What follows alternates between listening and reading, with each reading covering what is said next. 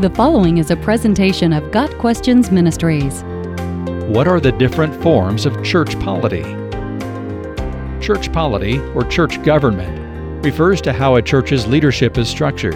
While there are many variations and nuances found within individual churches, and these are too numerous to list, essentially all are variations of one of the following Episcopal, Presbyterian, and Congregational. The subject may be complicated by the fact that there are denominations known by each of these names. Every church is either independent with no higher authority outside of that local church, or it is part of a larger group or denomination with leaders who exert control from outside the church. One type of church polity is episcopal. The word episcopal is from the Greek word episkopos. The word episcopal is from a Greek word often translated in English as bishop or overseer. This form of church government functions with a single leader, often called a bishop. The Roman Catholic Church may be the most well known of the episcopal type churches.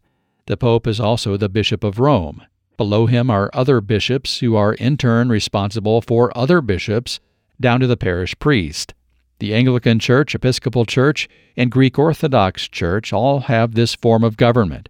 One priest or bishop answers to another, who answers to another until, at the top, there is one bishop, often called the archbishop, who has the final authority.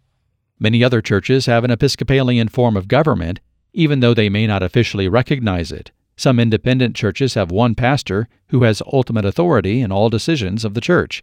Sometimes this is called the strong pastor form of government. Some multi site churches may have a single pastor at each location, but one head pastor who's the final authority over all the sites.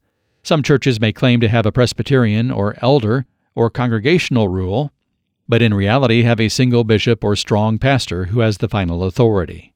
Another type of church polity is the Presbyterian form.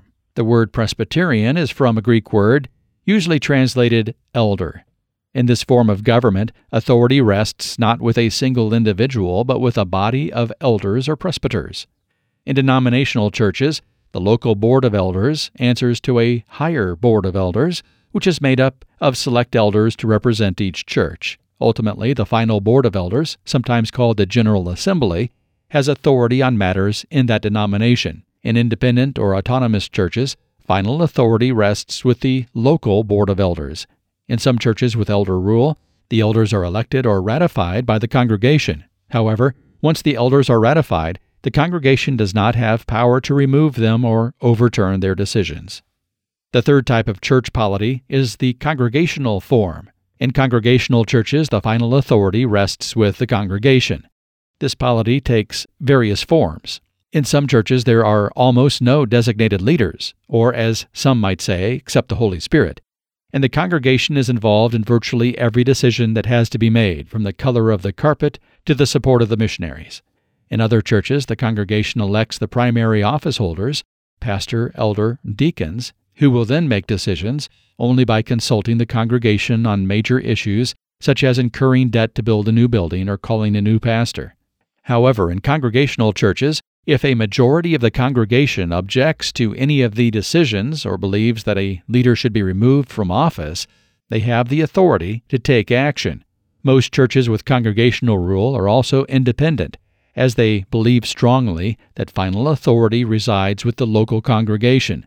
For instance, Baptist churches may be part of a denomination, Southern, American, etc., but the denomination has no authority over the decisions of those local churches.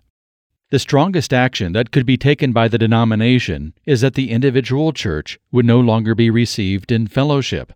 Likewise, any individual church can withdraw at any time. In this case, the denomination is more of a voluntary cooperative fellowship.